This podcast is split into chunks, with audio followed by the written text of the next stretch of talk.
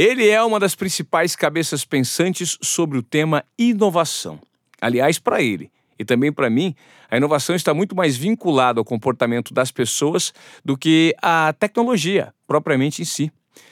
Ele também questiona muito a hierarquia das empresas hoje em dia no formato organizacional. Já foi um dos sócios da XP e hoje é um dos sócios da Startse, uma empresa que molda novos formatos de educação de negócios. Com vocês, Maurício Benvenuti, aqui no Desobediência Produtiva.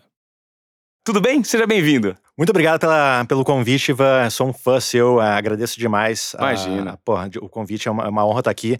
Uh, sabe de uma coisa? Eu, eu, não, eu não tenho uma autodefinição. Você sabe que o meu pai tem essa dificuldade. Ele diz assim, Maurício, quando meu pai tem 84 anos. Ele fala assim, Maurício, quando os meus amigos lá, eu faço lá o, o com convite lá em casa para o pessoal comer alguma coisa e eu tenho que te apresentar. Eu não sei como é que eu te apresento. Não sei se você é um administrador, um empreendedor, um escritor, um palestrante. Palestrante, é, porque você, você é multitarefas, multifunções. e o mundo de hoje propõe isso, Maurício? Exatamente. É, antigamente você estudava para uma carreira para a vida toda. Né? Hoje em dia, as carreiras estão virando microjornadas e você tem que ter essa habilidade de aprender, desaprender e reaprender constantemente. É, possivelmente, assim, a gente está vivendo um, um, momento agora que mostra como o mundo ele é imprevisível. Né? Ou seja, é, possivelmente o que boa parte das pessoas planejaram em dezembro para o ano não serve mais para nada. Então, a, empresas, consequentemente. Então, a, a, assim, as carreiras elas deixaram de ser aquele, aquele path, aquela, aquela, deixaram de ser linear para se tornar cada vez mais um emaranhado, uma malha de possibilidades e as pessoas elas vão traçando essa jornada conforme lhes convém. Quando você me fala isso, é, eu, eu entendo da seguinte forma: hoje nós não necessariamente temos controle sobre tudo aquilo que a gente pensa que tem ou tem a, a pretensão de ter por conta de fatores externos e por conta da transformação que o mundo de hoje propõe é, na maneira como a gente se comunica, na maneira como a gente consome, na maneira como a gente é, destina o nosso tempo para uma marca. Então, é, hoje a jornada é aprenda rápido, coloque em prática imediatamente e não se contente com o que você aprendeu. Veja, você é um cara que está em contato com os grandes ecossistemas de transformação do mundo, como por exemplo o Vale do Silício. E nós vamos falar um pouco da sua jornada aqui é, no Desobediência Produtiva, mas por que necessariamente quando você se descobriu um desobediente produtivo? Uh, foi quando eu deixei, uh, enfim, uh, já, com, já entrando um pouquinho na minha jornada aqui, eu me formei em sistemas de informação lá em Porto Alegre, na PUC, e eu comecei a trilhar uma carreira, digamos assim, que a grande maioria das pessoas trilha. Vai buscar um estágio, sai de um estágio e vai para o outro, e, e, comecei a buscar ascender dentro dessa graduação que eu havia tirado e acabei me estabelecendo profissionalmente numa empresa chamada Service Solutions, que é uma parceira da IBM na América Latina. Uma das grandes parceiras da IBM na América Latina. E eu continuei a minha jornada dentro da empresa, de estagiário fui sendo promovido e por aí vai. Uh, só que chegou um momento da minha vida, e aí eu respondo a tua pergunta, foi nesse momento que eu me descobri um desobediente produtivo. Uh, quando eu atingi cinco anos dentro dessa organização, eu cheguei num ponto onde em Porto Alegre não tinha mais como evoluir. Então eu tinha três opções ou me mudava para São Paulo, que aqui a empresa tinha uh, dava continuidade, ou, mas eu não queria isso na época. Uh, segundo, ou eu uh, me contentava com aquela posição na empresa e ficava lá, ou eu buscava outra coisa. E nessa de buscar outra coisa, foi aí que eu conheci os fundadores da XP Investimentos, que lá atrás ninguém conhecia, não era nada. Isso a gente está falando de 2006 para 2007. A empresa era um escritório 40 pessoas, muito pequenininha. Você, você conheceu é, na época o Benchimol? conheci uma pessoa chamada Rossana Ultramari, uh, que era um dos sócios uh, da empresa. Junto uh, com o Benchimol também, né? Que hoje é o grande nome. Exato. A XP foi, foi fundado pelo Marcelo e pelo Guilherme Benchimol. E aí, na época, já era um modelo de partnership, né? A, XP é uma empresa que tem. Os funcionários podem virar sócios, e, e o Rossano era um dos sócios relevantes da época. É, conheci ele, o Rossano virou meu assessor, eu comecei a ser cliente da XP e eu comecei a me apaixonar por esse mundo. E me apaixonei tanto que chegou uma época em que eu pensei, cara, eu tô numa posição aqui em Porto Alegre, na minha empresa, eu não tinha mais como evoluir e eu tô apaixonado por esse mundo financeiro. Uh, só que deixar o que eu havia conquistado nos cinco anos naquela empresa, carro da empresa, um bom salário, enfim, eu, eu, a minha vida ela estava conveniente. E sabe o que eu acho, Ivan? tudo que, principalmente quem, eu estava com 26 anos na época, acho que quem tem entre 20 e 30 anos, tudo que a vida de um cidadão que com 20 e 30 anos não pode ser é conveniente. Porque essa é a fase da vida, meu amigo, que você, você assim, você pode dormir tarde, acordar cedo, você tá inteiro, você tem a energia toda para gastar e para ser produtivo e para render. E a minha vida estava conveniente. Eu comecei a ver, cara, eu tô com 26 anos e a minha vida tá conveniente, porque, pô, eu tô com um bom apartamento, um bom salário, eu comparava o que eu ganhava com os meus pares, eu tava muito bem, eu não tinha o que reclamar. E eu levei esse assunto para os meus pais, que moram na Serra Gaúcha. Meu pai hoje tem 84 anos. E, e eu falei: olha, eu estou querendo sair dessa parceira da IBM para entrar no mercado financeiro e ser um sócio de uma empresa chamada XP, que na época não era nada e ninguém conhecia. Meu pai e minha mãe. Você tá maluco, meu filho? Você, você tá, onde é que você tá com a cabeça? Vai largar a IBM? Olha só essa, essa empresa. A IBM é uma grande empresa e nada, enfim. Uh, mas era trocar o, o, a placa de uma instituição com uma história, com um legado, pelo completo desconhecido, uma empresa do mercado financeiro que ninguém conhecia. E aí foi indo contra os meus amigos, indo contra os meus pais, indo contra a minha família, eu saí da minha empresa e entrei na XP. Acho que esse momento foi o momento que eu descobri que quando você toma uma decisão e essa decisão ela foge do senso comum, você tem uma grande oportunidade de dar um salto dentro da sua carreira. Por que, Ivan? Porque as, as grandes oportunidades, elas não nascem no senso comum de uma indústria. Não nascem na mediana de uma indústria. Nascem cada vez mais nas bordas, nas extremidades, nas fronteiras do senso comum. E a única forma de você se permitir enxergar essas fronteiras é desobedecendo um pouquinho mais, interrogando, questionando um pouco mais. Então, naquele momento, e aí respondendo a sua pergunta, quando eu olhei um pouquinho para fora da minha fronteira que eu havia desenhado para minha vida toda, que eu comecei a olhar essas extremidades e eu tomei essa decisão de buscar me afastar do senso comum, acho que ali eu comecei a exercer a desobediência produtiva. E você, depois que resolveu né, fazer essa aventura, promover essa aventura e se arriscar nesse mundo, nesse, é, é um mundo sem tantas respostas, que as respostas eram encontradas, foram encontradas no caminho, você ainda está nesse processo de transformação? Você busca por conhecimento ou você se sente já estabilizado ou essa trajetória continua sendo construída? De forma alguma, sim, continua sendo construída.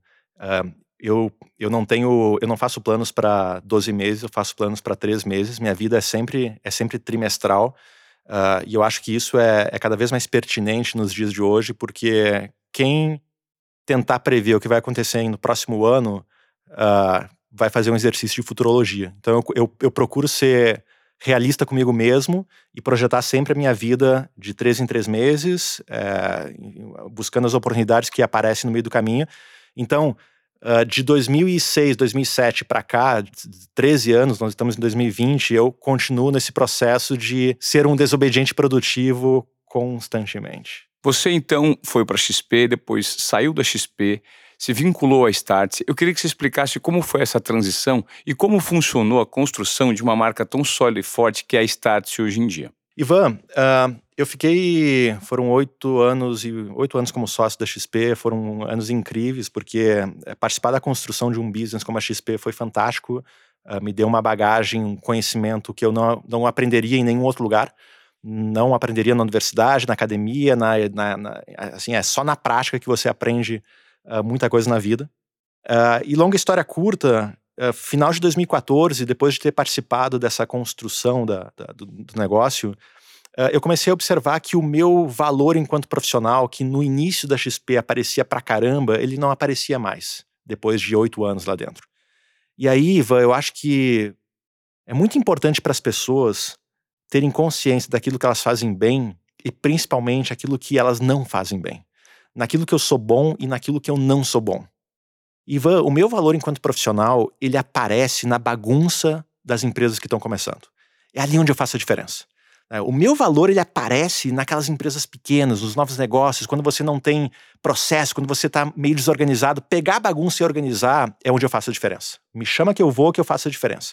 Eu não sou um profissional que transito bem em ambientes com estruturas organizadas, sólidas. Então, a XP, quando a gente começou, era uma bagunça, uma confusão, era um escritório, 40 pessoas, reunia aqui, não tinha processo nenhum. Então, ali eu fazia diferença. Depois de oito anos, negócio estruturado. Você conseguia montar uma metodologia ou dar organização para o ecossistema? Exatamente. E ali, ali realmente onde eu uh, consigo ser um profissional extremamente relevante dentro Legal. da estrutura. E eu uh, eu não sou relevante em, em, organizações que têm board, conselho, estrutura, processo. E a XP, depois de oito anos, a gente já tinha sócios de fora, um sócio britânico, acho que é um, que é um fundo da coroa britânica, um sócio americano, já tinha. Ou seja, a empresa já estava muito estruturada. E eu comecei a ver: olha, Maurício, você não agrega mais a XP hoje como você agregava no passado, está na hora de você buscar um desafio novo na vida. Foi nesse momento que eu decidi sair da XP. Uh, ah, isso foi final de 2014, e eu pensando em me reinventar enquanto profissional, eu digo, pô, deixa eu abrir minha cabeça. fiquei 10, 8 anos no mercado financeiro, e, assim, muito, muito, muito. Foram oito anos de muito trabalho, trabalho sexta, sábado, domingo, trabalho até tarde, acordar cedo. É... E eu de cá, tá na hora de eu abrir um pouco a minha cabeça. E eu pensei, deixa eu ir para onde as coisas estão acontecendo. E como eu já ia para o Vale há alguns anos, a, XP a gente construiu ela baseada num case de uma corretora que nasceu é, em São Francisco, chamada Charles Schwab. Eu disse, pô, eu vou ir para lá. E aí desembarquei em São Francisco em janeiro de 2015 e comecei a mergulhar, Ivan, nesse mundo de, assim, maluco que é o Vale, né? As Netflix, Uber, Airbnb, uh, uh, Dropbox. Uh, Tudo no começo, né? Exato. E assim, me chamou muita atenção porque quando eu comecei a mergulhar no ambiente do Vale e conhecer as pessoas que estão por trás dessas organizações, que estão rompendo né, o status quo, e eu comecei a observar que muitas delas são criadas e geridas de uma forma muito diferente da forma que eu aprendi na graduação, na forma que eu aprendi no meu MBA, na maneira como até eu construí a minha empresa anterior, quando eu me dei conta disso, eu disse: meu Deus, essas empresas que estão nascendo aqui, que estão rompendo indústrias e que em 5, 6, 7 anos estão se tornando líderes globais dos seus setores, elas são criadas e geridas de uma forma muito diferente da forma que eu aprendi na vida. Então, Maurício, ou você desaprende alguns conceitos que você aprendeu até aqui e abre espaço né, para se reposicionar, é, e abre espaço para você aprender conceitos novos, porque se você, se você quer se manter na vanguarda do que você faz, você vai ter que abrir espaço para o novo. Então 2015 foi um ano foi muito importante para mim, porque eu me vi começando do zero. Eu estava com 33 para 34 anos na época, tendo uma bagagem profunda de empreendedorismo, é, e eu cheguei lá achando que eu fosse ensinar as pessoas o, a minha. Cara, eu me vi, cara, Maurício, você tem que começar do zero, de novo, se você quer eh, se fazer relevante nesse mundo.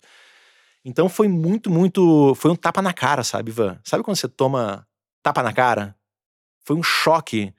Porque eu, um dia eu cheguei para minha esposa, para Natália, eu fui num evento e uma menina de 18 anos, era uma sul-coreana, ela, conheci ela no Meetup lá em São Francisco, 18 anos, Ivan, me deu um olé, assim, de, eu conversei com ela de cabeça, de Motivação de efervescência, aquela coisa jovial, interessante, interessada, com vocabulário totalmente desprendido, com ideias disruptivas, que você fala, meu Deus, olha, que, olha como que ela tá. Até a energia desse tipo de pessoa é, é diferente, exato, né? Exato, você descreveu exatamente a, a percepção que eu tive.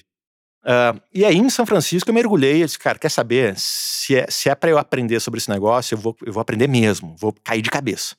E aí eu mergulhei nesse mundo das empresas do Vale, nesse mundo de inovação, nos efeitos das, das tecnologias atuais nos empregos, nas profissões, nas empresas, como a gente tem que uh, combinar tudo isso com o que a gente faz. É, e aí, nessas idas e vindas, eu me aproximei muito desse ecossistema de startups do Vale. Né, das, das, empresas jovens que estão começando e que nascem sem desprendimento e que vão querendo romper os, né, os padrões e normas da, da nossa vida. E nessa minha aproximação com esse mundo de startups, o Pedro Engler, que foi meu sócio na XP, na época ele estava na XP ainda, ele tinha dois amigos em comum que foram os dois fundadores da Starse, né, o João e o Júnior. E ele falou onde ele me ligou, Maurício, cara, você está na capital mundial das startups e eu tenho dois amigos meus que criaram um negócio aqui no Brasil, numa cidade chamada Areado, interior de Minas, cara, que, enfim, que eles estão falando de startup. Cara, eu acho que tem tudo a ver vocês se conectarem porque tem uma conexão boa aí.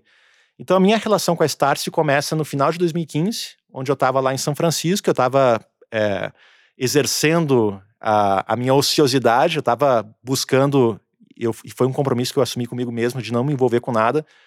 Ivan, quando você passa por uma jornada é, bem sucedida numa empresa, quando você tem uma, quando você sai, você recebe convites pô, incríveis de trabalho e ofertas. E eu, assim, são poucas as pessoas que se permitem deixa eu dedicar um tempo da minha vida para abrir minha cabeça e me redescobrir. E eu pensei, cara, já que eu estou fazendo isso, deixa eu aproveitar. Então, eu, eu recusei todas as ofertas que apareceram nesse período e eu me dediquei assim a me, cara, deixa eu me descobrir enquanto pessoa e fazer isso que eu tô fazendo aqui no Vale bem feito. Me conectei, me conectei com a Starse em, em, no final de 2015 e aí a gente começou a nossa relação uh, e a construção de tudo que a Starse é hoje. Que legal, cara. E isso tudo partiu, todo esse comportamento partiu de um mindset de reinvenção né, é o apostar no próprio capital intelectual, no capital físico, no capital de tempo, que, é, que vale muito para a gente, né? E talvez esse, essa, esse case seu, Maurício, seja uma fonte de inspiração para quem esteja nos ouvindo, né? Porque hoje o que, que a gente tenta é justamente lidar com provocações para promover uma transição na sociedade. Olha, a gente adora interromper o papo que a gente está tendo aqui no Desobediência Produtiva, para fazer convites de podcasts que nós já gravamos e que tem um conteúdo excelente. Ele, certamente para mim, esse tipo de conteúdo que a gente exibe, ele serve como um formato de educação. Por isso eu quero convidar vocês para ouvirem o primeiro episódio do Desobediência Produtiva que eu gravei com a futurista Daniela Kleiman, publicitária, uma mente brilhante, assim, com pensamentos completamente disruptivos. O episódio que eu fiz com ela é o De Volta para o Futuro. Tecnologia para o bem ou para o mal? certamente, depois que você ouvir esse episódio, você vai passar a pensar diferente. Maurício, como você está é, tá se posicionando e está prevendo é, os seus dias num curto espaço de tempo relacionados a é, eventos? Por exemplo, eu tive algumas palestras canceladas e eu quebro a minha cabeça para falar, cara, como que eu vou me posicionar?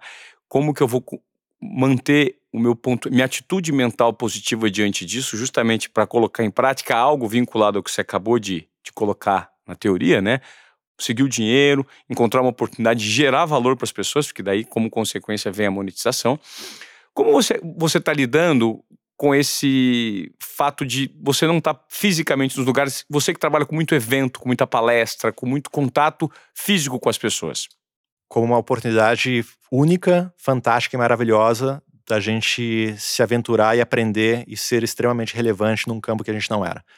É, tanto eu como pessoa, quanto é, eu enquanto sócio de uma empresa de eventos, né, quer dizer, Start é uma empresa de educação, mas que entrega educação grande parte por conferências eventos de forma offline. Né? E pelo fato de existir o custo de oportunidade de gastar energia com eventos offline para fazer uh, entrega de conteúdo online, a gente nunca de fato mergulhou no mundo online. É, como agora, é, prefeitura, município de São Paulo, outros municípios do Brasil, e a gente está tendo essa. Possivelmente isso deve se expandir por um bom tempo no Brasil todo, esse cancelamento de eventos, não tem mais o custo de oportunidade é, de não fazer mais uh, no mundo offline para fazer no online. Ou você tenta achar um plano B porque o plano A não existe mais. Então, essa é uma oportunidade maravilhosa da gente aprender sobre um, o que a gente faz uma, sob uma ótica e perspectiva diferente. Então, eu, enquanto Maurício e enquanto sócio da Stars, a gente migrou completamente nosso business para o mundo online. Completamente. Assim, hoje é terça-feira. O que, que a gente fez? Domingo à noite, a gente fez uma reunião, todos os sócios da empresa, 30 pessoas à noite, numa uh, plataforma lá que a gente tem. Fizemos o plano para a semana. Ontem foi o último dia que a gente trabalhou fisicamente no escritório, reunimos a empresa inteira, setamos o plano para o próximo mês. Hoje, terça-feira, primeiro dia, escritório inteiro, home office. São 50 pessoas que estão trabalhando home office. Setamos as ferramentas, setamos todos os controles, estratégia 100% para o mundo online.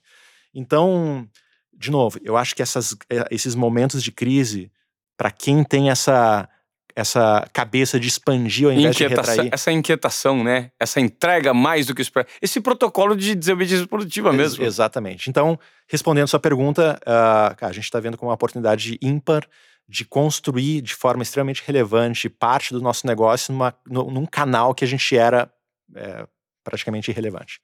Eu queria que você me explicasse agora um pouquinho mais sobre como surgiu essa, essa, esse pensamento de empreender num formato diferente de educação. Você acabou de me falar que lá no Vale você percebeu na prática que muitas empresas estavam disruptando o mercado de uma maneira de atuação completamente diferente da teoria que você havia aprendido, né? E hoje, é, de certa forma, muita gente ainda acredita na educação convencional, Né? Haja vista a quantidade de, de curso de faculdade, de MBA, de mestrado, de doutorado, XYZ.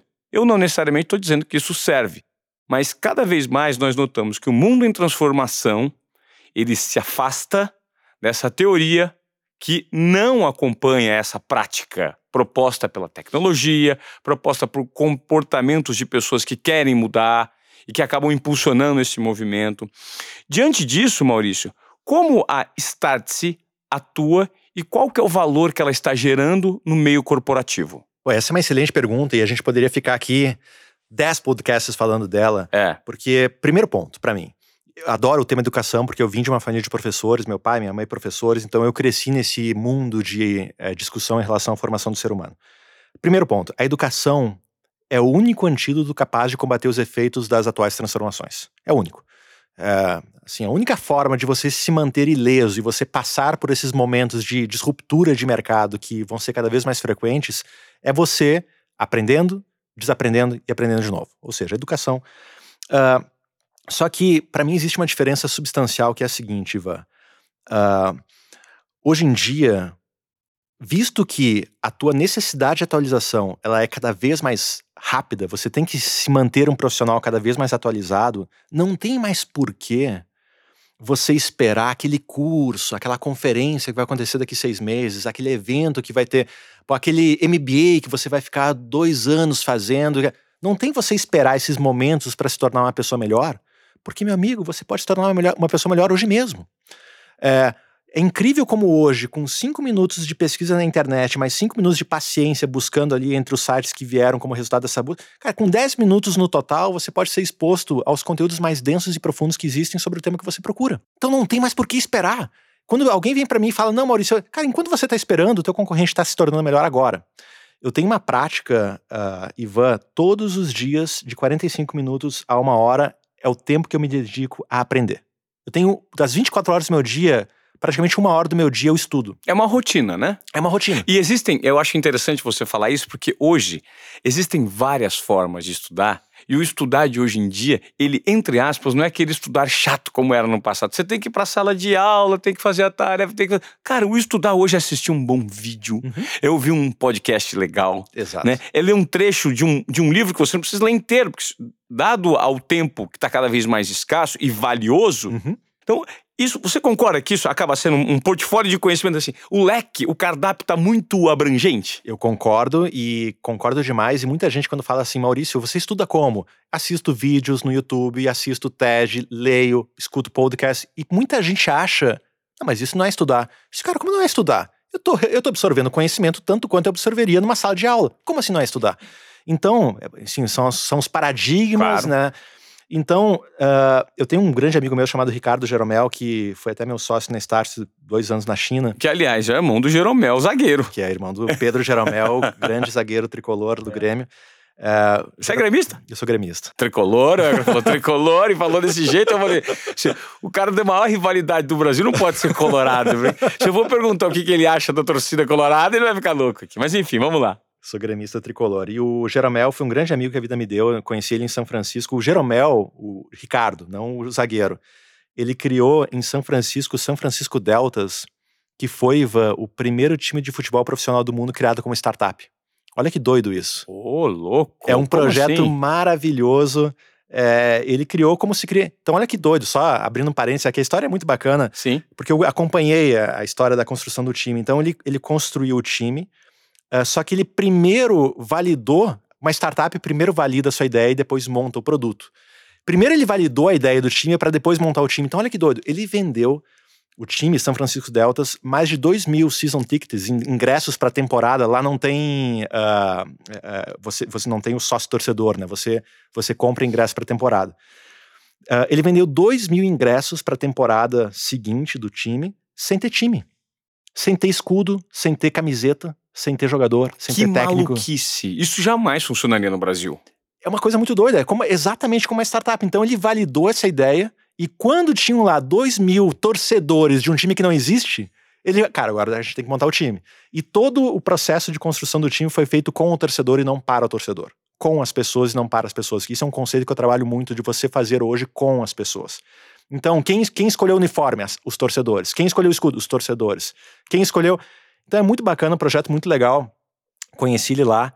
É, inclusive, eles foram campeões, eles disputaram a, a tem a MLB, né, que é a, a liga principal, uh, MLS, desculpa, MLB é de beisebol, MLS, que é a liga principal, e a, liga, a, segunda divisão tem duas segundas divisões, que é uma da Costa Leste, do, e eles ganharam a, a divisão, a segunda divisão, que e é muito legal, é uma história Sim, muito legal, vale você explorar. Vale, não, vale inclusive quando ele estiver no Brasil, não, ele tá aqui, ele tá no Rio. Ele, ele tá no Rio. Ele mudou pro Rio de Janeiro. É um... Eu vou ver se eu consigo trazê-lo para cá, em, numa vinda dele para São Paulo, pra gente explorar isso no meu outro podcast, que é o Colé Moré, que a gente fala de esporte, né?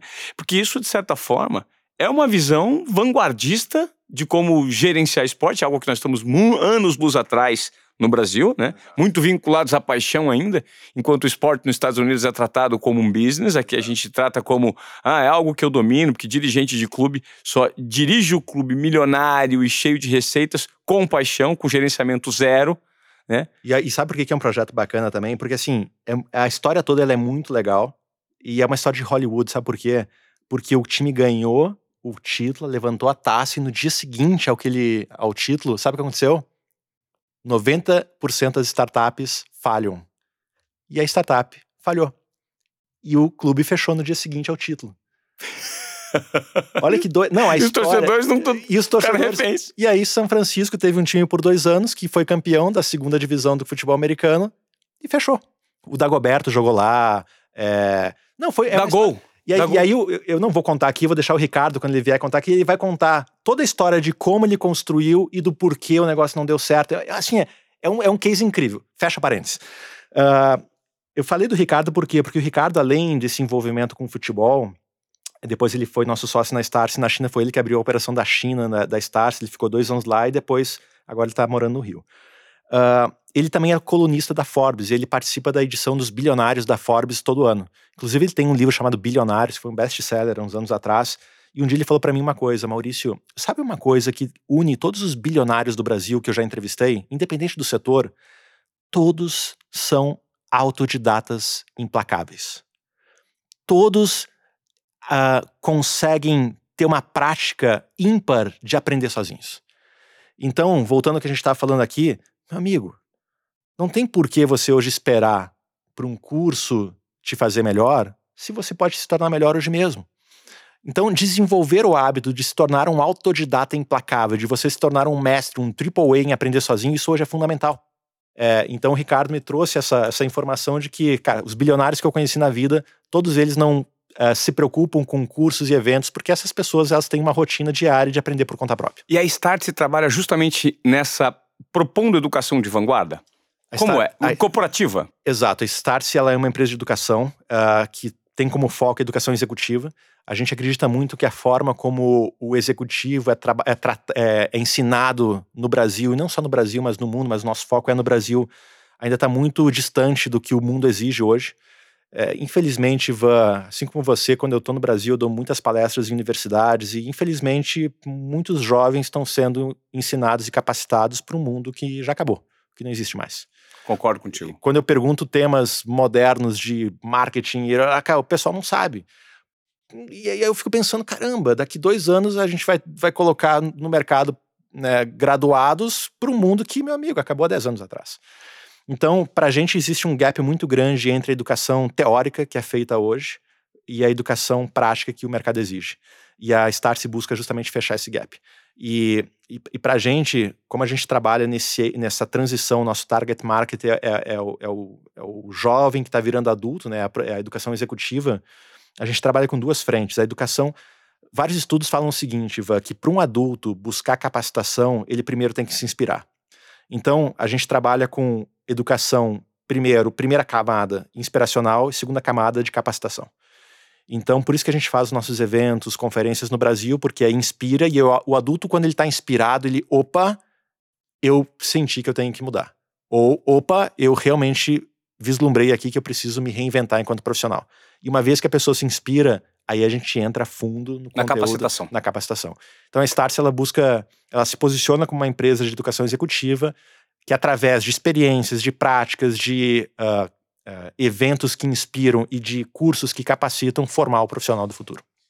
Bom, diante dessa resposta sua, eu tenho duas perguntas para te fazer. A primeira é como, de uma certa forma, se a gente nota esse gap na sociedade, como fazer uma aproximação desse conteúdo com o jovem? É fazer com que ele se sinta provocado por meio das nossas palavras aqui e procure uma educação paralela ao do curso e da escola? Você acha que esse é um formato? É conscientizar o jovem de que dá para se educar de uma forma paralela que não necessariamente na escola? Eu acredito que, ponto um, a, a universidade é, na nossa sociedade, o elo que forma os cidadãos e cidadãs. Eu acho que é, é e eu acho que vai continuar sendo, ou tem que continuar sendo. Uh, só que eu acho que a forma como se faz essa educação, ela tende a mudar muito nos, nos, próximos anos. Eu fiz uma pós em Berkeley, que é uma universidade que tem 150 anos de história lá nos Estados Unidos, e os próprios professores de Berkeley falando, cara, dá pra gente olhar aqui se essa nossa estrutura pesada, cara, é, poxa, extremamente burocrática, e esse mundo em transformação que está acontecendo e achar que vai ser assim. Não, a gente vai ter que se reinventar também. Então a própria educação tradicional, ela está entendendo que não existe mais apenas... Sabe por quê, Ivan? Porque... Uh, universidades e academias tradicionais não têm mais o monopólio do conhecimento. Concordo assim como as mídias não têm mais o monopólio da informação, assim como. Então, visto que hoje o conhecimento não é mais apenas das universidades e você pode buscar conhecimento de várias formas, é, essas várias formas começam a surgir como uma opção né, para o estudante, para o aluno, para o Fa jovem. Facilitados pela tecnologia, porque todo mundo que hoje tem um smartphone na mão é um canal de comunicação e pode produzir conteúdo, porque todo mundo é bom em alguma coisa, né, Maurício? Exatamente. E, cara, o celular hoje é uma. É uma você sabe, eu estava fazendo um exercício. Uh, só quando eu vou fazer algum evento, eu uso laptop hoje em dia. Cara, isso aqui para mim é a minha TV, é a meu, minha ferramenta de trabalho, é a minha agenda. A, agenda. É, cara, é impressionante como, como como isso aqui é a minha ferramenta de estudo. É impressionante como. Então, respondendo a sua pergunta, existe a educação tradicional e eu acho que para quem, no meu entendimento, para quem seguir esse caminho tradicional, acho que tem um futuro bacana. Né? Ou seja, você faz uma boa faculdade, isso te dá acesso a um bom programa de trainee, que vai te dar acesso a uma boa empresa, e aí você vai fazer um MBA, que vai fazer você aumentar o teu, teu, teu né, vai subir de cargo, vai ocupar melhores postos, vai... Acho ótimo, não tenho, não tenho nada contra isso. Porém, talvez 15, 20 anos atrás, essa era, se não a única opção, ou uma das poucas opções que existiam. Cara, hoje em dia existem N formas de você construir uma carreira bem sucedida e se capacitar para isso. Sem necessariamente passar por faculdade, por MBA, MBA e tudo mais. Exatamente. Acho que esse, esse é o ponto que, que é, é o questionamento que as próprias academias estão fazendo em relação ao seu próprio business model, seu modelo de negócios. É, visto que hoje uma pessoa que se dedica uma hora por dia a estudar por conta própria, ela pode ser tão bem capacitada ou melhor do que se ela fosse para a universidade durante quatro anos. Então, e aí quando você se dá conta, cara, que o mundo oferece esse tipo de opção para quem quer fazer diferente, e quando mais e mais pessoas começam a fazer diferente, cara, tem uma Por isso, olha só, de novo, fazendo um link com o que a gente falou, esse momento que a gente está vivendo agora pode gerar consequências muito, muito, muito uh, transformadoras dentro desse segmento. Por quê? Com universidades fechando e as pessoas em casa aprendendo por conta própria em ferramentas online, a gente pode estar tá construindo aqui uma transformação no segmento da educação por meio de um momento que as pessoas estão uh, sendo requeridas a buscar capacitação de uma outra forma, porque a forma tradicional não existe mais. E sem bobear, sem precedentes na história da humanidade, porque nunca um vírus ou uma doença foi tão divulgada em que, as, de repente, o, o, o efeito colateral provocado pelo excesso de informação ou informações desencontradas pode gerar um dano tão grande quanto os sintomas da doença, né? Exatamente. Por isso eu sou extremamente otimista em relação, um, ao momento que a gente vive, dois, as consequências que isso vai gerar na sociedade. Você acredita que esse vírus ele vai ter um longo. Eu sei que você não é especialista da área, você não é infectologista, é muito difícil lidar com o futuro. O futuro pode, pode acontecer. Você mesmo coloca como plano de vida, é, de, de, projetos, é, é, gatilhos curtos, de três, seis meses e tudo mais. Só que, Maurício, diante do que a gente viu na China, está vendo no Brasil, na Europa, há uma luz no fim do túnel, principalmente para a economia? Você acredita que há uma luz no fim do túnel, principalmente para o empreendedor que hoje, para o autônomo, o cara que vende pipoca na esquina e que de repente está sem ganhar dinheiro. Alguns bancos estão prorrogando dívidas, pagamentos e tudo mais. Mas, de certa forma, grande parte da população, né, a maioria, eles não têm acesso a esse tipo de visão que uns ou outros têm, como por exemplo a gente que está tentando provocar as pessoas por meio de um podcast, né? A maioria, hein? Eu, eu, isso me, me, dá um pouco de, de, de dor, assim. Eu, eu acho que quando eu, eu olho para o povo brasileiro, eu acho que o povo brasileiro vai aprender. De fato, vai, vai sair muito fortalecido é, depois desse vírus, dessa crise, principalmente de saúde e de economia. E vai ter muito aprendizado em relação a isso, mas vai ter sofrimento, não vai? Vai ter que abrir mão de algumas coisas, né? Acho que, de novo, todos vão ter que abrir mão de uma certa parte ou da sua vida, da sua rotina, dos seus recursos, para a sociedade como um todo passar por essa. Uh, e não foi diferente, não foi muito diferente, era, as circunstâncias eram outras, mas em 2008 a gente viveu uma situação parecida, onde todo mundo teve que ceder um pouquinho para a gente passar por aquele momento. Era uma crise com origens diferentes, né, causadas pelo sistema financeiro, hoje causadas por um vírus. Mas o momento ele é muito parecido. Uh, eu sempre enxergo nesses momentos uma oportunidade para quem quer fazer diferente. É, se a gente pegar Dropbox, Airbnb, Uber, nasceram. Uber nasceu no ano da crise, Airbnb nasceu no ano seguinte, Dropbox nasceu no ano seguinte. Ou seja, empresas e várias outras.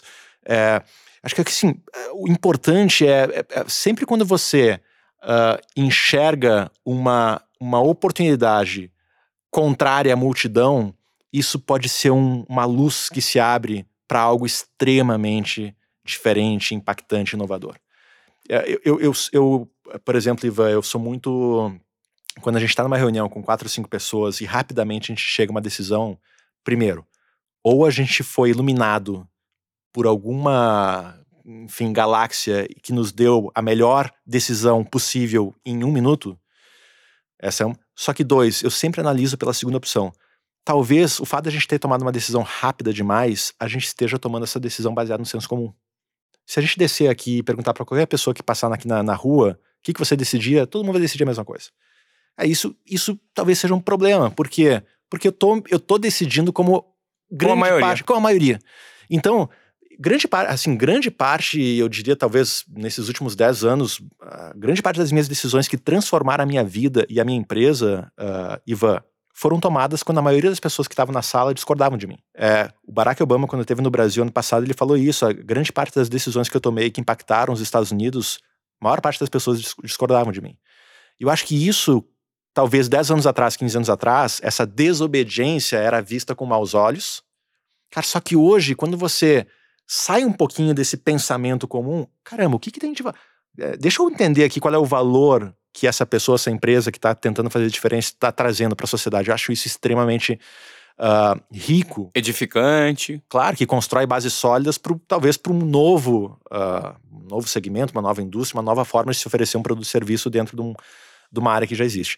Então eu sou extremamente otimista em relação a, a assim, assim que a poeira baixar, as consequências disso, e eu acho que assim como em 2008 a sociedade voltou muito mais forte, a gente tende a voltar muito mais forte depois que se, se tempestade aqui passar. É, quando você me fala isso, de certa forma, eu, eu paro e penso muito no que está acontecendo comigo, né? E, e, talvez por isso você esteja aqui gravando um podcast comigo hoje, porque você é uma das pessoas que, por meio de uma descoberta, ao eu sair, furar uma bolha que eu vivia, eu não conhecia você quando eu trabalhava na TV Globo. Eu te conheci. É. então, assim, eu até de nome, pá, beleza, estava aquela coisa, mas não sabia a fundo, porque eu, eu não tinha interesse. O, meu foco estava voltado para algo muito nichado. E quando você olha para a TV como um todo, e nota que TV está vivendo esse, esse período, eu falei, cara, eu, eu vou cair fora disso. Eu vou cair fora disso. E 90, 90 não, 100% das pessoas com quem eu, eu falei de TV falam: Ivan, você é doido, cara.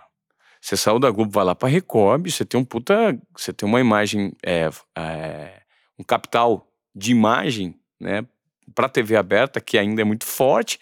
Como você pode deixar esfriar isso e deixar de capitalizar isso como oferta financeira que te fizeram bem maior que da TV Globo, pô? Daqui a cinco anos você se aposenta, né? Ah, não, não vou pegar. A Band me chama. Não, por que, que você não vai lá pra Bandeirantes? Pô, os caras estão querendo te dar um monte. Só que quando eu olho por aquilo lá, eu falo assim, eu não, o meu, o meu, meu, meu, coração não me, não, não, não me preenche com aquilo. Eu olho para aquilo, eu tenho uma sensação de longe que eu vou ficar triste. E aí, pô, mas, mas você pode ganhar um dinheiro lá, cara. Você esquece, você tem dois filhos, tem conta para pagar. Olha o seu padrão de vida. Você vai baixar o padrão de vida? Mas não necessariamente estamos falando sobre baixar ou deixar de baixar padrão de vida, sobre o quanto você vai ganhar ou quanto tempo você vai se aposentar, mas sim sobre uma ocupação que te traz sentido na vida, né? Algo que.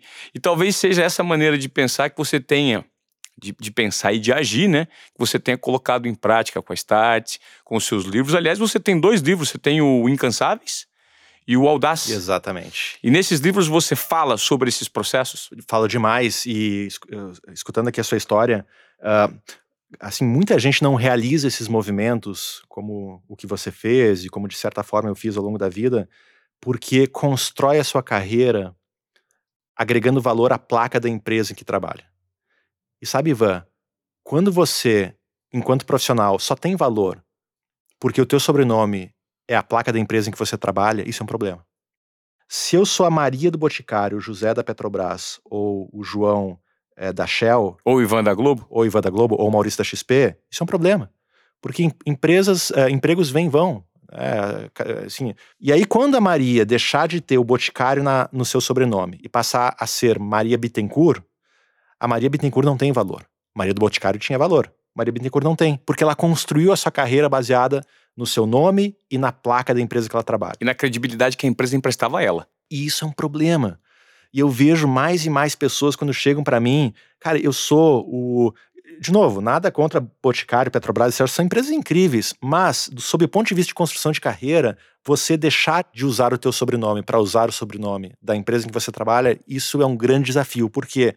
Porque quando você precisar se recolocar no mercado e você, Maria Bittencourt, não for reconhecida, porque você era reconhecida como Maria do Boticário, isso vai ser um grande problema. Então, uh, pegando como exemplo, eu sempre fui, Ivan, durante uh, os oito anos na XP, o Maurício da XP. Maurício da XP, como sócio da empresa, extremamente, é, enfim, uma empresa que crescia e tudo mais, e pô, tinha certa relevância. E aí o telefone meu não parava de tocar, as pessoas queriam almoçar comigo, o jornalista queria falar comigo toda hora. E aí, quando eu deixei de ser o Maurício da XP e passei a ser o Maurício Benvenuti, e me mudei lá para o Vale do Silício, o telefone não tocou mais, não tinha mais jornalista para falar comigo. Por quê? Porque, querendo ou não, muita gente fala assim, Maurício, você mudaria alguma coisa na tua vida? Nada. Mas eu mudaria uma coisa. Os oito anos que eu vivi épocas incríveis e maravilhosas na XP, eu dedicaria talvez 15 minutos por semana para trabalhar o Maurício Benvenuti, que eu não trabalhei durante aquele período. E eu vivi um período na, lá no Vale para construir o Maurício Benvenuti, que foi árduo, que foi mas se eu tivesse feito isso ao longo do tempo, seria muito mais fácil me reposicionar. Perfeito, entendo o que você está fazendo. E está falando. Eu entendo o que você fez e está falando. E aí, e, e, olha que doido, porque a gente está falando aqui hoje sobre, sobre carreira, sobre empreendedorismo. Ivan, há cinco anos atrás eu falava sobre dividendos, tesouro direto, sobre bolsa de valores, comprar e vender ações. Porque era esse o valor que eu tinha enquanto profissional. Em cinco anos eu, eu me reconstruí praticamente do zero.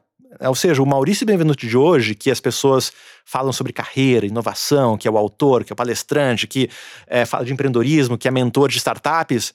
Cara, cinco anos atrás não era nada. Assim, eu, eu tinha zero valor nesse mercado. Só que trabalho duro, gastando energia, realmente buscando ser muito bom dentro desse segmento que eu acabei. Ah, eu comecei a construir uma história baseada no meu nome e sobrenome. Maurício Benvenuti. Então, acho que essa é uma reflexão legal para quem está escutando. Faz essa reflexão. Se você tirar o sobrenome da empresa que você trabalha do seu, será que você tem valor?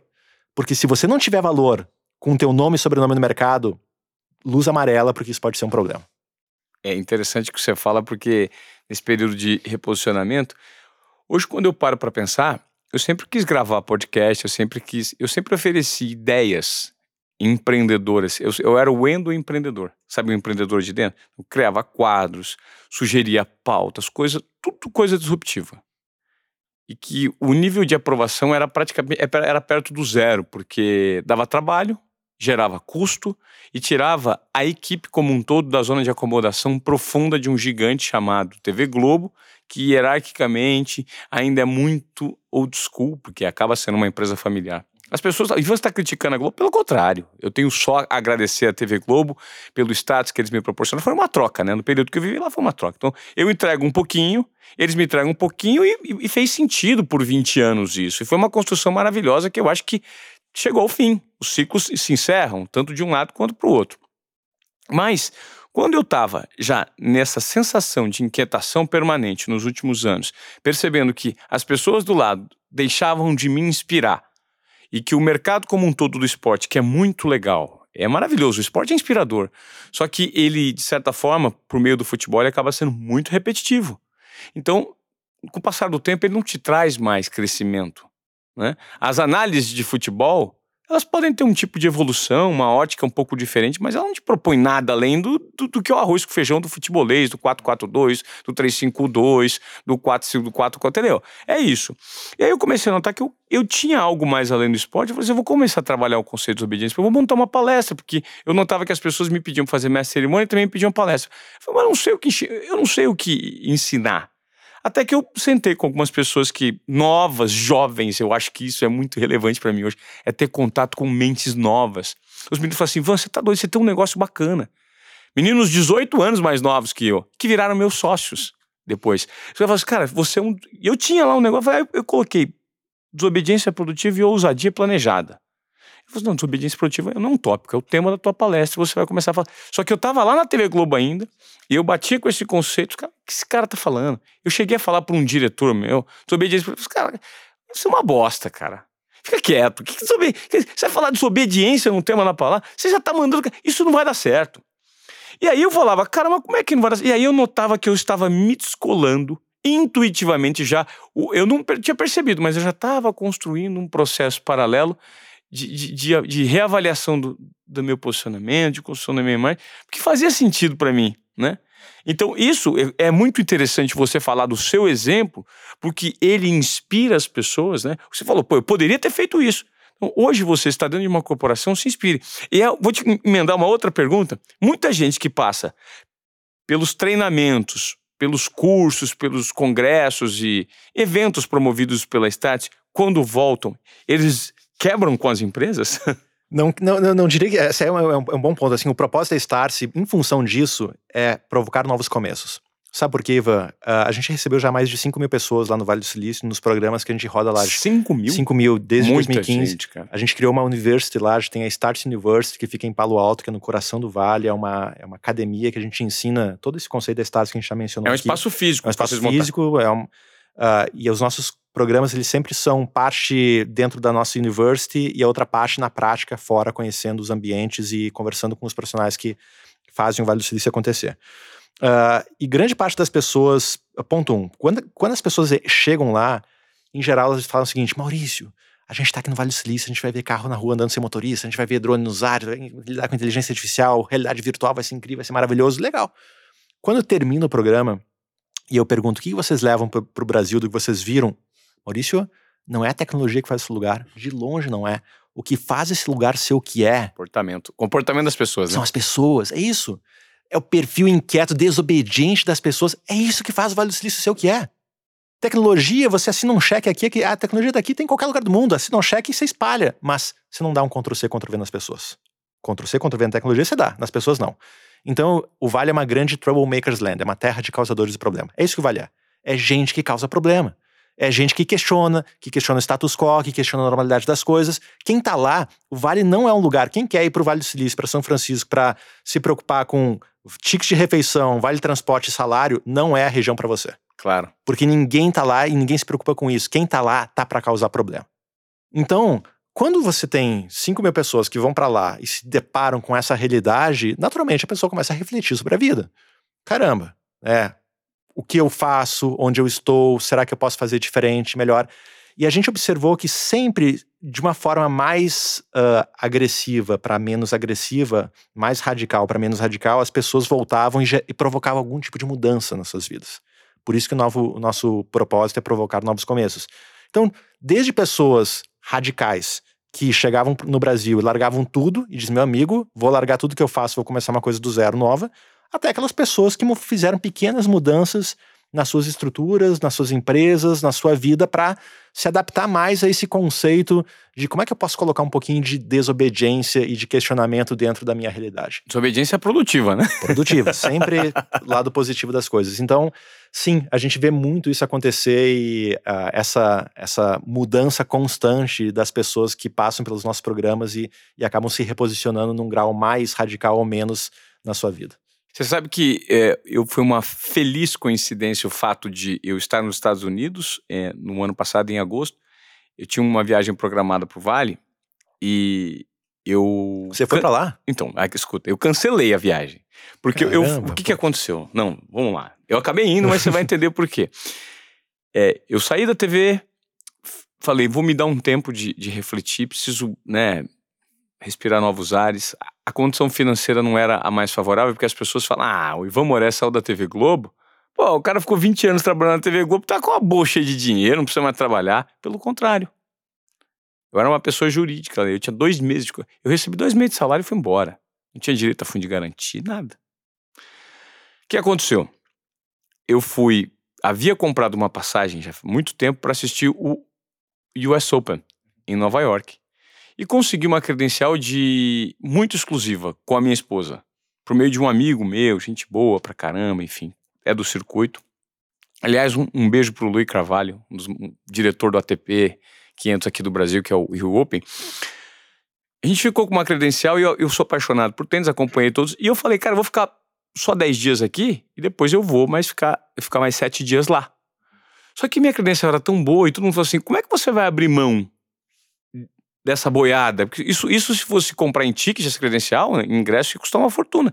Eu tinha a oportunidade de almoçar com os jogadores, frequentava o mesmo espaço dos uma jogadores. Uma experiência única. Uma experiência super interessante que talvez eu não tenha uma outra oportunidade dessa, né? Eu estava como diretor de torneio, assim, era uma credencial similar a diretor de torneio. E aí o que aconteceu? Eu falei, falei pra minha esposa, vamos trocar, vamos deixar para ir pro Vale numa outra época. Ela falou, tá bom.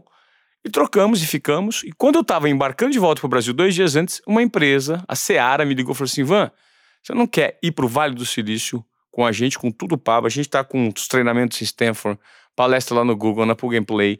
É, a gente vai conhecer um monte de coisa interessante. Vai para o Napa Valley e você vai como um influenciador nosso, um jornalista, contando a história do ponto de vista, do seu ponto de vista para a marca. Falei, quero. Eu fiquei uma semana lá. E foi. E quando eu voltei de lá, eu voltei do avesso, Maurício. Porque eu me conectei com tantas pessoas interessantes e com uma maneira de enxergar o mundo em que vivemos de uma forma tão mais simples, tão sem protocolos, de uma maneira tão assertiva, que eu falei: nossa, cara, que inspiração. E foi lá que eu conheci o Nelsinho. Legal. O Nelsinho Nectu, que é da Starts, que me falou. A primeira. Olha, e o curioso. Abraço pro Nelson aí. O Nelson é nosso sócio já. Sim, não, mas o curioso que eu vou falar, não vou rasgar cedo aqui, não, mas duas, três, quatro pessoas que eu conheci lá de cara falaram assim: Ivan, você tá tão interessado, você precisa conhecer uma pessoa. Eu falei: quem? Maurício Benvenuti.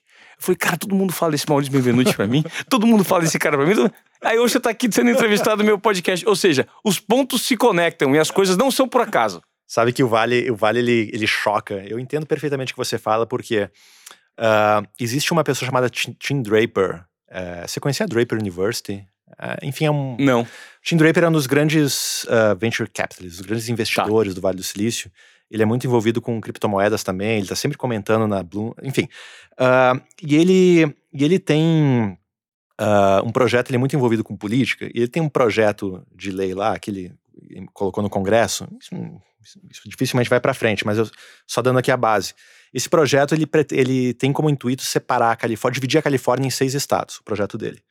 Para quê? Para que uh, a Califórnia, que é um, é um estado mais, um dos estados mais ricos, a Califórnia é o PIB do Brasil, é um estado riquíssimo.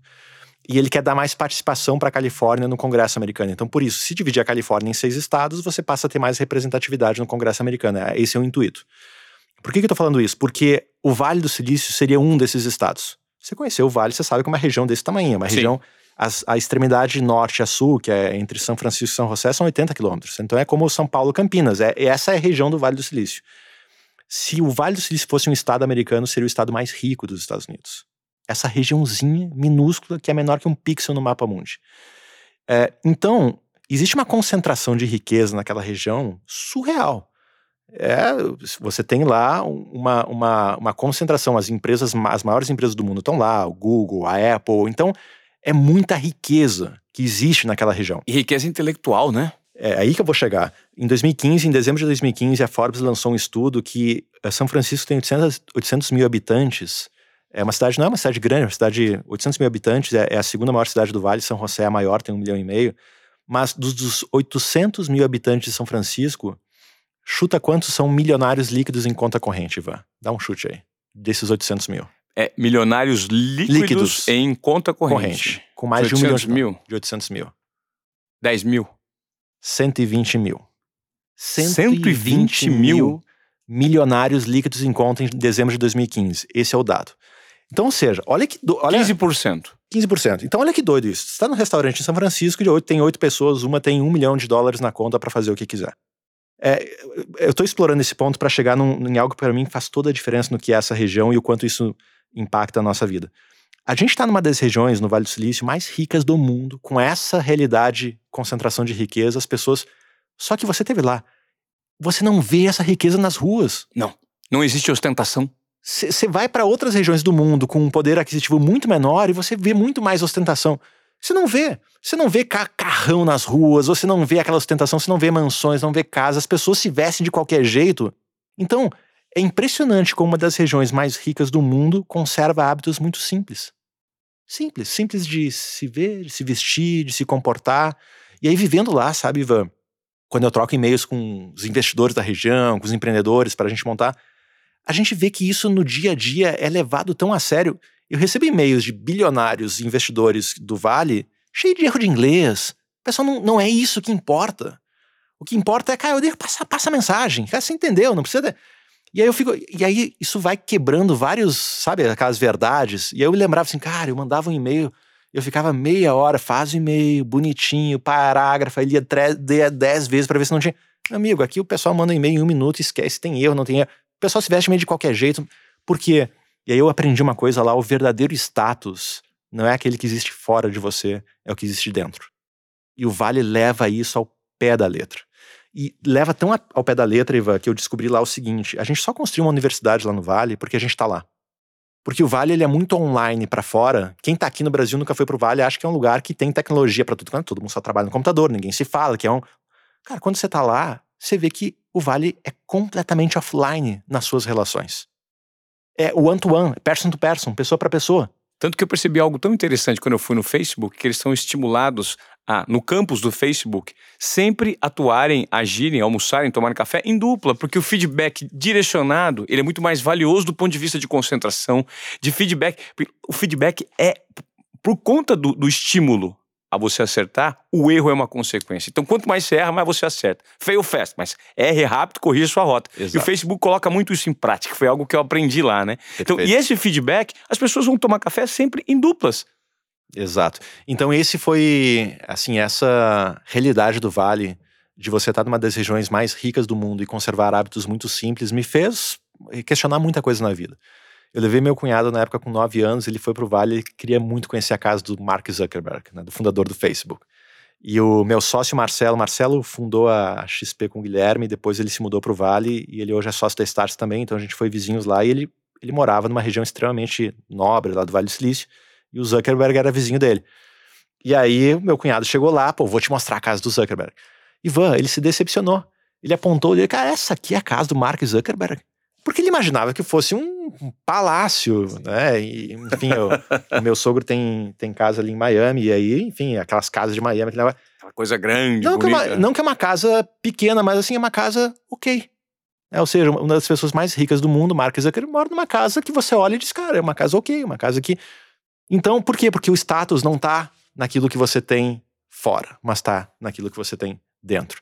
E isso Vale me ensinou muito e, e eu mudei muito meu comportamento em relação a, a, né, ao, ao dia a dia que eu passei a viver dentro daquela região. de simplicidade, de, de valores, valores é, que, não, que não são tangíveis pelo dinheiro e pelas suas posses, mas são pelo que você significa E e, aí pelo um- que você conhece. E aí um ponto adicional a isso, que o Vale 40, é, resumo, é quase, é, é, o dado é 49%, mas é que metade da população do Vale do Silício nasceu fora dos Estados Unidos. Então, esse dado choca, porque porque você tem uma região que tem lá cerca de 5, 6 milhões de pessoas, onde metade não é americana. Você esteve lá, é muito asiático, é muito chinês, é, Indiano. indiano pra caramba, muito latino, muito mexicano. Né? a Califórnia era uma região do México há, um tempo há muito tempo atrás. Então você tem uma sociedade diversa por natureza.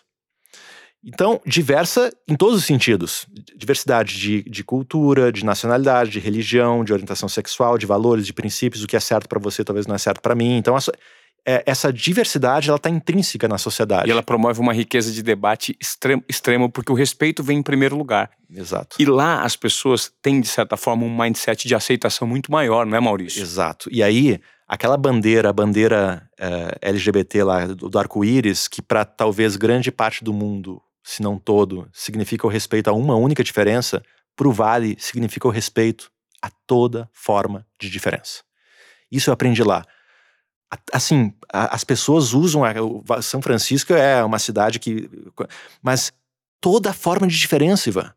Isso, assim, não, não importa. Por quê? Porque a única forma daquela região dar certo é se eu respeitar as diferenças. Porque senão.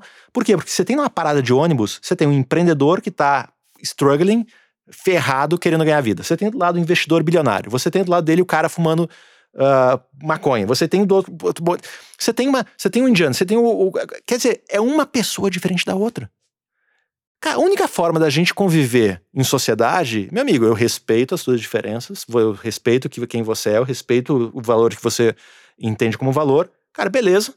Aceitamos que somos diferentes, passamos uma página nisso. Agora vamos conversar.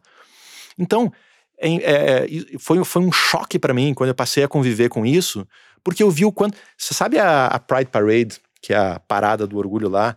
Sabe, sabe como é que ela é em São Francisco? É um negócio que eu, assim, é, é mind-blowing. Uh, fecha a Market Street, que é a principal rua de São Francisco, durante o domingo inteiro. E aí você tem uma espécie de desfile de, de rua, assim como os nossos carnavais. Aí tem.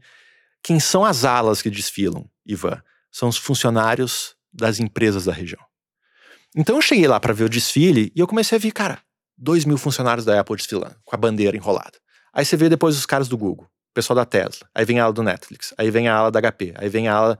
Aí vem, quando vê, começa a vir a ala do McDonald's, do Walmart. Aí vem a ala do departamento de polícia, dos bombeiros. Aí vem os políticos. Aí vem o Golden State War, time de basquete da NBA. Vem time de futebol americano. Aí vem.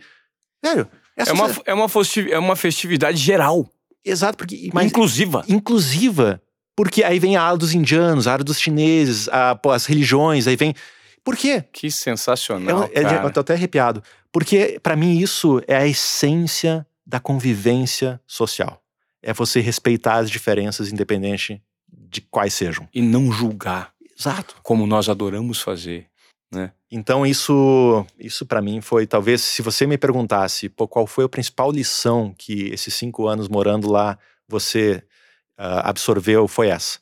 Da, da diversidade que, assim, da, da, do quanto esse ambiente diverso promove uma diversidade de pensamento nas pessoas. Você começa a aceitar e você entende que a sociedade ela é muito mais produtiva quando você elimina os julgamentos e você passa a conviver com o diferente.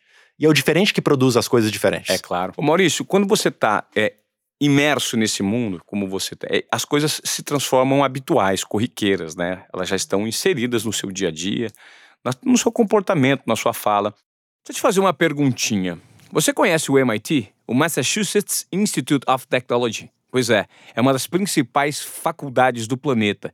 E você sabia que o conteúdo dessa universidade já está disponível no Brasil por meio de uma revista física e também digital? Sobre isso eu conversei com Pedro Nascimento, é o publisher da revista aqui no Brasil.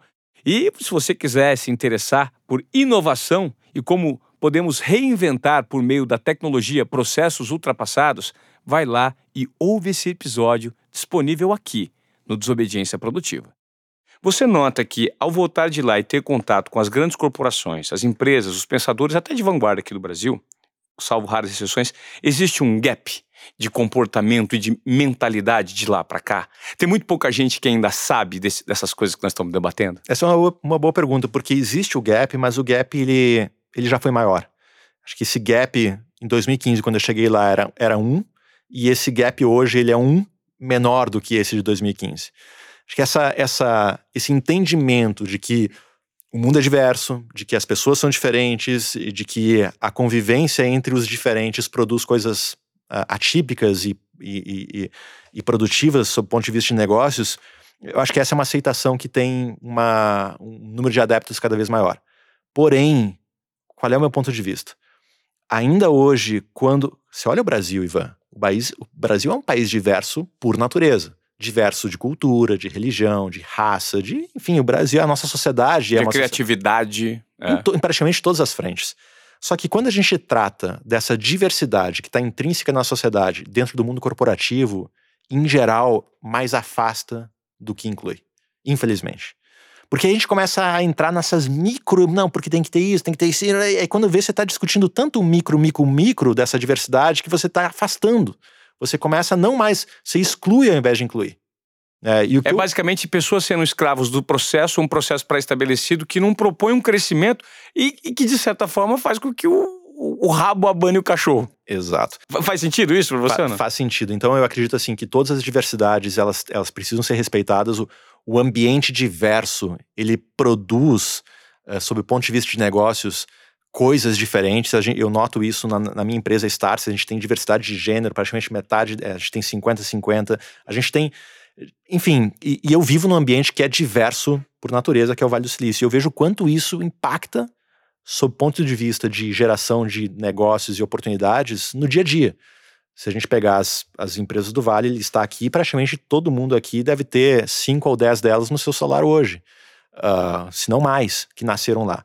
E essas empresas nascem sob, sob, sob uh, frutos de uma diversidade social que é colocada dentro do mundo corporativo e ela inclui. Então, respondendo a sua pergunta, no Brasil, eu acredito que a gente tem, enquanto entidades privadas e públicas, acho que o compromisso de fazer com que essa diversidade social, que é uma característica do Brasil, seja refletida nas empresas e sirva para incluir. E gerar valor, né, Maurício? Exato. E gerar valor. E não entrar naquela conversa que, que mais exclui do que inclui. É uma micro disputa para quem tem razão, né? E não de que forma aquilo pode jogar contra e não jogar a favor, não jogar contra. exato. É, pra gente terminar nosso papo, porque senão a gente fica aqui conversando e eu acabo com, com a sua, eu arrebento a sua agenda. O papo tá ótimo, pô. É, é, eu, hoje em dia, você é um cara que dá consultoria, palestra, inspira, transforma por meio da sua vivência e dos seus exemplos. Eu queria saber de você como você enxerga hoje o mundo que eu, eu, eu, eu posso estar errado, mas eu classifico como uma primeira leva de novos educadores que estão colocando em prática o marketing digital né, e o alcance que a tecnologia possibilita de uma forma meio assim, liberou, abriu a porteira. Então todo mundo produz conteúdo, infoproduto, todo mundo escreve livro, todo mundo é inspirador no Instagram, todo mundo tem um, algo para oferecer.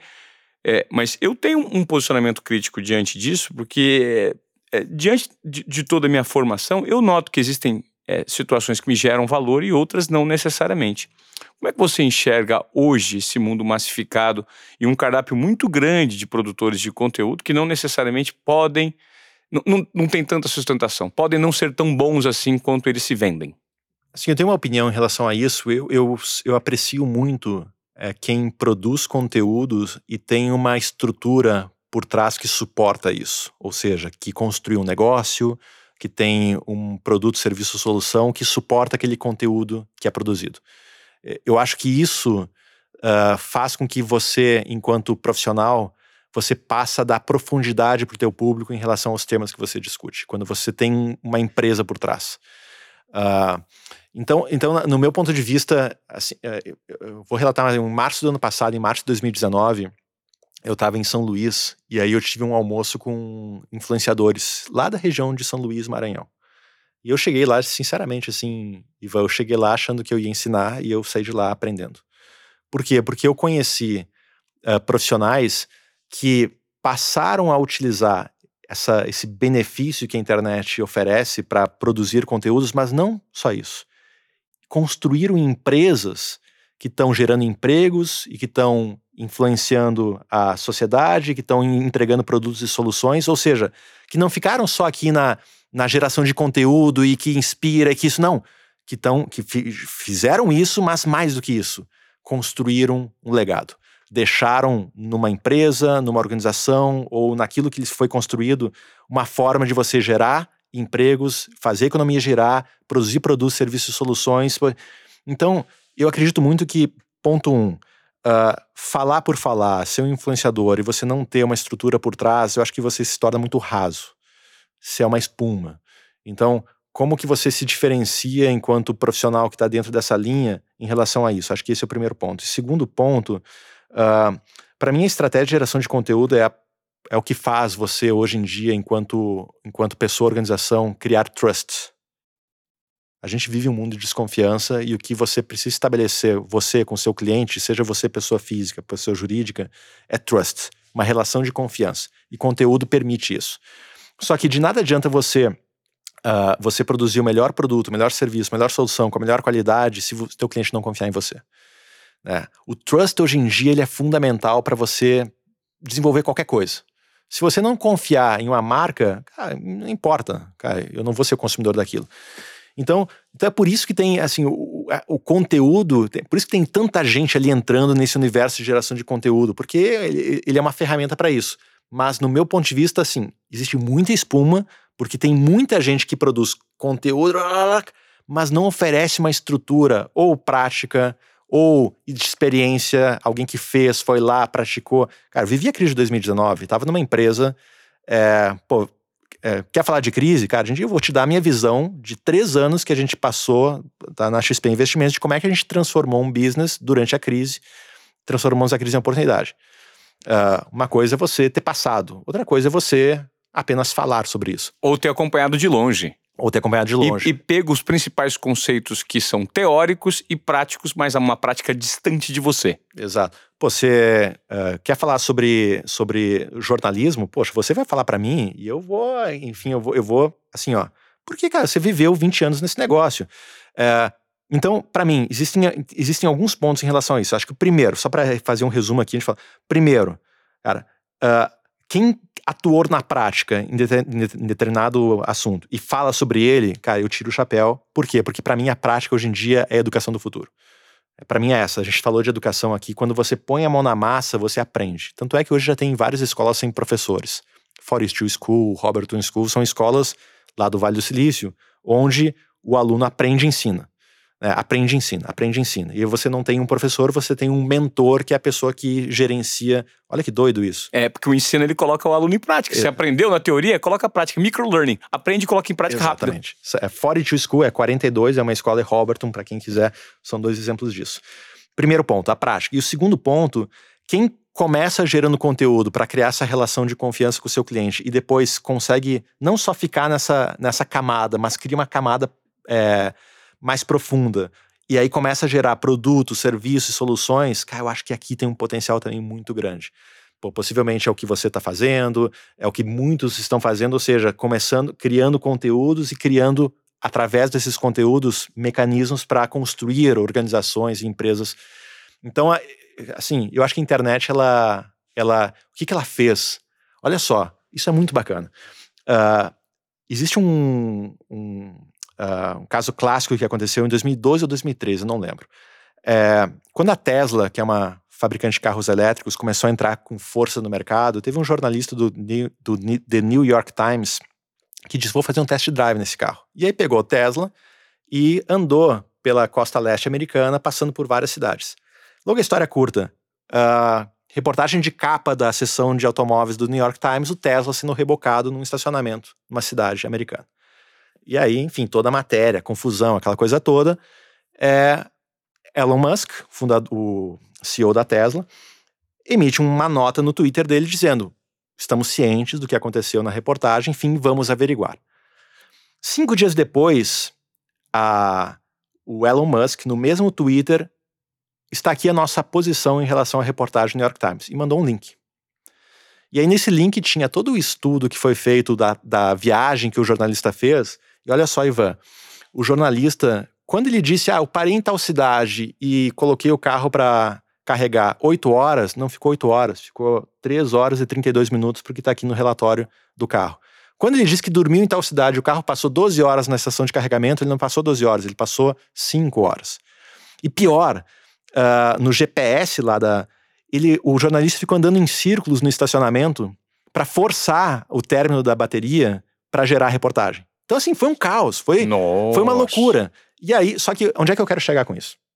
no passado, possivelmente o Elon Musk ia ter que emitir uma nota ao mercado, ia ter que comprar um 30 segundos na televisão, ia ter que colocar uma página no jornal dizendo olha o que aconteceu, ia ter que ter contratado assessoria de imprensa, ia ter que ter, ia ter, que ter feito uma. uma para responder ao mercado a uma. O que, que ele fez? Uma nota no Twitter. No Twitter. No Twitter, custo zero.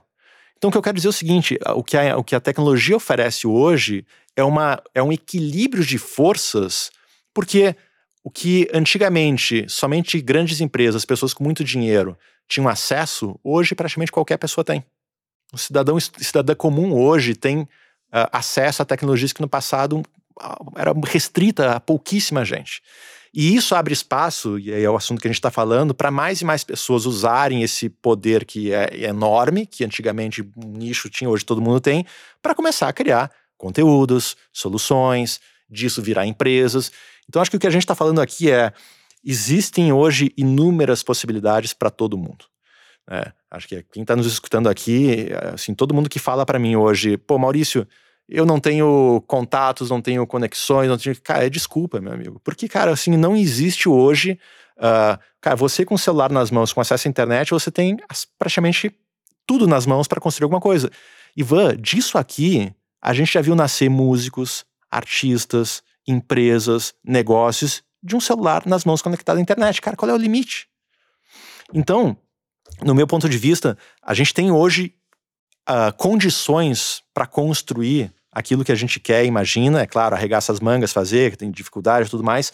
Uh, mas se a gente permanecer na camada superficial do conteúdo, eu acho que a gente deixa de abraçar uma oportunidade de fazer mais com isso, de não só o conteúdo, mas construir uma empresa, um negócio, gerar valor. Ah, Starce, a gente produz conteúdo pra caramba, mas a gente construiu uma empresa por trás para entregar educação executiva, para capacitar as pessoas, para levar as pessoas para o Vale, para levar as pessoas para a China. Pra promover transformação, né? Talvez, talvez o que vocês tenham de. A principal commodity da Starce seja promover transformação. Perfeito. Um mundo que demanda transformação. Exatamente. Né? Então, respondendo a sua pergunta, uh, assim, tem muita gente produzindo conteúdo, uh, muitos influenciadores em várias áreas. Uh, o que eu, Maurício, valorizo? Eu valorizo pessoas que entregam conteúdo e já fizeram, acho ótimo, porque a prática para mim é a educação do futuro. E segundo, pessoas que construíram o que construíram com conteúdo, mas que depois geraram um negócio por trás para promover a transformação social, gerando empregos, entregando soluções para a economia. Então, é, cara, e quem arregaçar as mangas estiver disposto, disposto a, a trabalhar duro, acho que tem oportunidade para todo mundo. Legal. Bom, eu tô muito feliz com esse bate-papo que nós tivemos hoje, porque foi esclarecedor, foi provocativo. Eu acho que a gente conseguiu provocar na cabeça do, do ouvinte que nos ouviu até agora, né? Enfim, obrigado por, por, por, compartilhar todos os seus conhecimentos, Maurício, principalmente doar parte do seu tempo, que é algo muito valioso, nós sabemos hoje, né, por desobediência produtiva e por conta dessas reflexões que são muito pertinentes ao mundo que nós vivemos hoje, né? Ivan, eu que agradeço e, velho, sou um fã seu já de longa data. É, conta comigo, cara, o que você precisar nessa, nessa jornada. E, cara, eu quero deixar aqui um recado. Eu sou fã, eu sou fã de leitura e sou fã de uma pessoa chamada Alvin Toffler. Ele foi um grande guru das empresas das décadas de 80 e 90. Ele nos deixou já faz alguns anos. Mas uh, num dos livros ele deixou uma frase que para mim resume muito o mundo que a gente vive hoje. Segundo Alvin Toffler, os analfabetos desse século não são mais as pessoas que não sabem ler e escrever, mas são sim aquelas incapazes de aprender, desaprender e aprender de novo. E eu acho, eu acredito muito que em 2020 a sociedade como um todo precisa exercer o hábito de desaprender com uma certa propriedade. Sabe, desaprender alguns conceitos que nos trouxeram até aqui, que a gente tem que valorizar. Maravilha, que funcionou, que deu certo. Foi isso que construiu quem eu sou, a empresa que, que eu tenho. Mas desaprender um pouquinho, né, deixar aquelas verdades e paradigmas de lado para abrir espaço na nossa cabeça para aprender conceitos novos. Porque está muito claro que o que nos trouxe até aqui não vai ser o que vai nos levar daqui para frente.